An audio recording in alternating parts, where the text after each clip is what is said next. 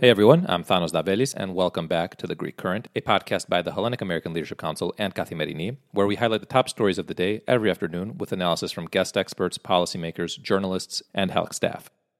Separatist rhetoric among Bosnian and Serb leadership is raising concerns about the dissolution of Bosnia-Herzegovina, with Milorad Dodik, the leader of Republika Srpska, recently ramping up talk of withdrawing from Bosnia's military, intelligence, judicial, and tax institutions, effectively threatening secession.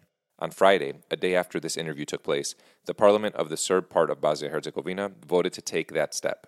The vote amounted to a non-binding agreement that fell short of a final decision to quit the institutions. But this decision and Dodik's rhetoric have sparked warnings from the international community about new conflict in the region. Expert Charles Kupchan joins The Greek Current to explain the current situation in Bosnia, look at the rise of nationalism in the broader Balkan region, and discuss how the United States and the European Union should respond to this crisis.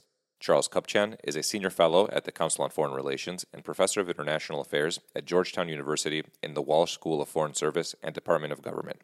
From 2014 to 2017, Kupchan served as special assistant to the president and senior director for European affairs on the staff of the National Security Council in the Obama administration. He is also the author of the recent book Isolationism: A History of America's Efforts to Shield Itself From the World, where he explores the enduring connection between the isolationist impulse and the American experience. Charles, welcome on to The Greek Current. It's great to have you with us. Very good to be with you, Thanos. Charles, analysts like yourself are warning that Bosnia-Herzegovina is facing its greatest crisis since the Dayton Accords ended a war there in 1995. What's the current situation on the ground? Well, Bosnia has always been a somewhat fragile country because Dayton did end the fighting in 1995, but it also created an awkward structure with Republika Srpska being part of the country, and then a Croat-Bosniak federation being the other. And what that meant is that politics, patronage, loyalty, identity continues to run along communal lines. What we see now is that Milorad Dodik, who is the leader of Republika Srpska, is now talking about separating Republika Srpska from Bosnia-Herzegovina's collective institutions, its tax authority, judicial authority, military authority, i.e. it would have its own military forces. In many respects, this is a secessionist agenda. And Dodik is someone who has always fanned the flames of the possibility of separating Republika Srpska from Bosnia, maybe joining Serbia. And in that respect, what we're seeing here is a ratcheting up of nationalist rhetoric. I think that conflict is unlikely. What we have seen in the Balkans over time is the use of nationalism to shore up political popularity. And Dodik's popularity has been going down. The region as a whole has faced setbacks because of the pandemic, shutdown, economic recession. So what we're seeing is an uptick in nationalist rhetoric across the region.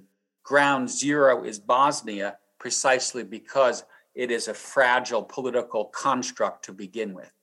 Charles, what does this mean for the Dayton Accords? Are you concerned that we're seeing the unraveling of this deal after 25 years, and what would come next? Well, I think there are sort of two schools of thought out there. One is that Dayton is fine. Don't rock the boat. We just need to isolate Dodik, put pressure on him, maybe even get into a post-Dodik era. And so what we need to do is really focus on the imminent nature of the threat coming out of Republika Srpska. A second school of thought, and it's the one that I subscribe to, is that we probably need a broader effort to reform the Bosnian constitution, to create a political system in which ethnicity and communal identity is no longer at the core of the region's politics and its political system. That's a heavier lift.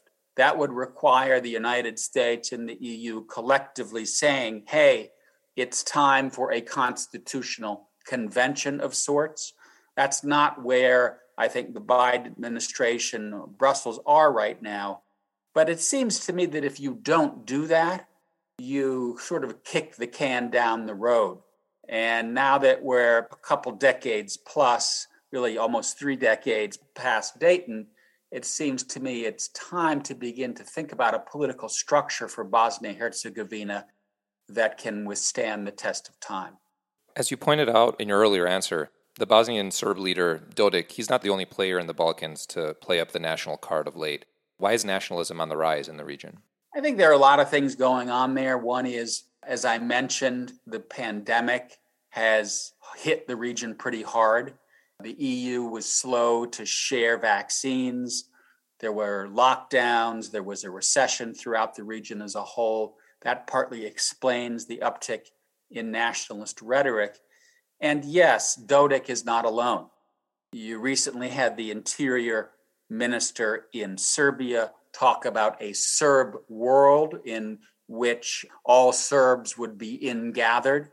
The relationship between Serbia and Kosovo has been declining, getting more tense of late. And to remind your listeners, Kosovo declared independence from Serbia in 2008, and Serbia has so far refused to recognize the country. Their relationship is frozen. Now you have Bulgaria holding up accession talks between North Macedonia and the EU, with the Bulgarian government complaining that North Macedonia is appropriating Bulgarian culture and that Macedonian really isn't its own language, it's just a dialect of Western Bulgarian. And this all comes after North Macedonia did hard work in negotiating with Greece, the Prespa agreement, to get a name change that would open the door to both NATO and the European Union. Now Bulgaria is saying, hey, folks, let's put the brakes back on. And then a final factor is Russia. Russia always looks for handholds in the region. It exploits divisions that are homegrown, but it tends to make them worse. Tried to mess up the Prespa agreement, tried to block Montenegro from entering NATO, I'm sure is encouraging Dodik to ramp up his nationalist rhetoric, has close ties with Belgrade and the Serbian government. So Russia isn't causing the divisions and ongoing troubles that we see in the Balkans, but it exploits them to try to prevent the region from moving westward and being integrated into Atlantic institutions. What about the role of China here? Because China has significantly increased its presence in the Western Balkans and the Balkans in general. China is coming. Belt and Road has made its way across Eurasia, both maritime and land. It has bought ports in the Mediterranean. And so China is a player in a way that it was not. And it is increasing its presence in the Balkan region largely through investment. So over the longer term, there's no question that China is going to flex its muscles and be a more important player.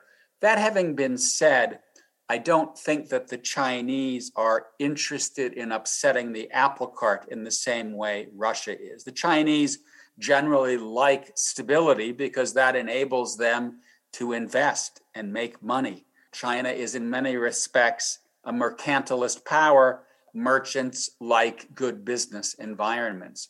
I think it's Russia that we have to keep an eye on, because Russia in Ukraine, as well as in the Balkans, in Georgia, in Moldova, is attempting to see countries successfully make the transition to liberal democracy and enter Atlantic institutions.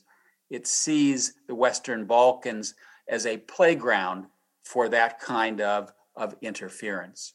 How then should the United States and the European Union as well respond to this crisis that we're seeing in Bosnia and to the malign influence that Russia and China are trying to exert in the region?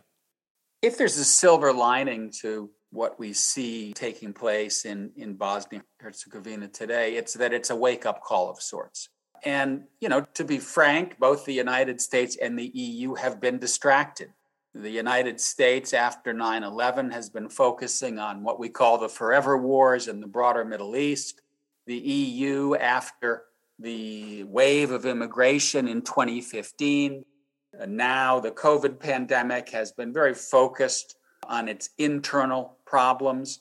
France has been blocking enlargement.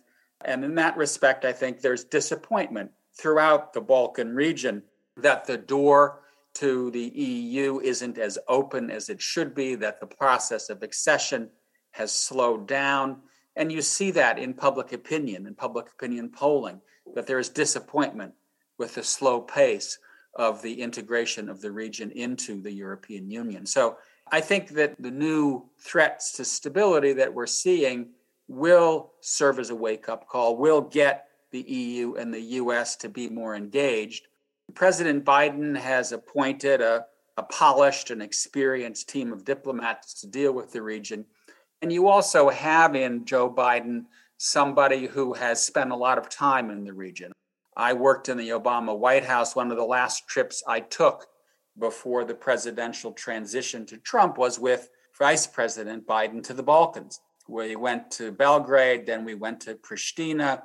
He's been involved in trying to normalize relations between Serbia and Kosovo. I think it's good news that you now have in the Oval Office an American president who cares a lot about European security and in particular about the Balkans. So that says to me that we're going to see renewed American engagement. What about European Union engagement? What steps should the European Union be taking since this is also in its backyard? This is, in many respects, an area where Europe should be leading and needs to be leading. I do think that it's important for the EU and the US to move in lockstep. That cooperation fell apart during the Trump era. US-EU cooperation during the Trump presidency was hard to find. And I think we're seeing the two sides of the Atlantic now come back together to get more engaged in the region. But I mean, I think to the degree that there is real leverage here, the leverage is in Brussels. And that's because despite disappointment with the slow pace of EU enlargement, public opinion in most countries, in all countries with a little bit of a downward tick in Serbia, they want to be members. They want entry into the EU. And I think the message here should be clean up your acts, resolve these differences, get nationalism and inter-ethnic hostility back in the box, and you are on the path to European accession. That's the kind of track, the light at the end of the tunnel that needs to be there. The US can push that process along, but it's the EU that really needs to be in the lead here. Charles, thanks for joining us on The Greek Current. It was great speaking with you. It's been my pleasure. Thank you for hosting. In other news, the State Department has approved the potential sale of 4 multi-mission surface combatant ships for $6.9 million to Greece, alongside $2.5 million worth of upgrades to Greece's existing Miko-class ships, the Pentagon said on Friday.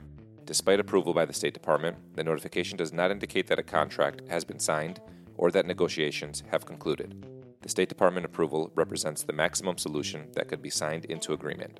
Once a letter of agreement is submitted, the United States and Greece would negotiate whether Greece wants the whole package or wants to scale down in any areas. The deal follows an earlier agreement where Greece said it would buy French frigates. Finally, ExxonMobil and partner Qatar Energy expanded their stake in potential oil and gas deposits in Cyprus by signing a deal with the Cypriot government on Friday for a second exploration license in the country's exclusive economic zone. ExxonMobil is expected to start exploration in the first half of next year to get a better estimate of potential amounts of oil and gas. The development comes amid Turkey's warnings that it would never allow anyone to carry out unauthorized gas search in waters it claims partly fall under its control. Cypriot Energy Minister Natasa Pilidis said ExxonMobil and Qatar Petroleum aren't troubled by Turkey's threats, and the deal is proof of that. She said Cyprus would carry on with its drilling program in line with international law. That wraps up today's episode of The Greek Current. Thanks for tuning in.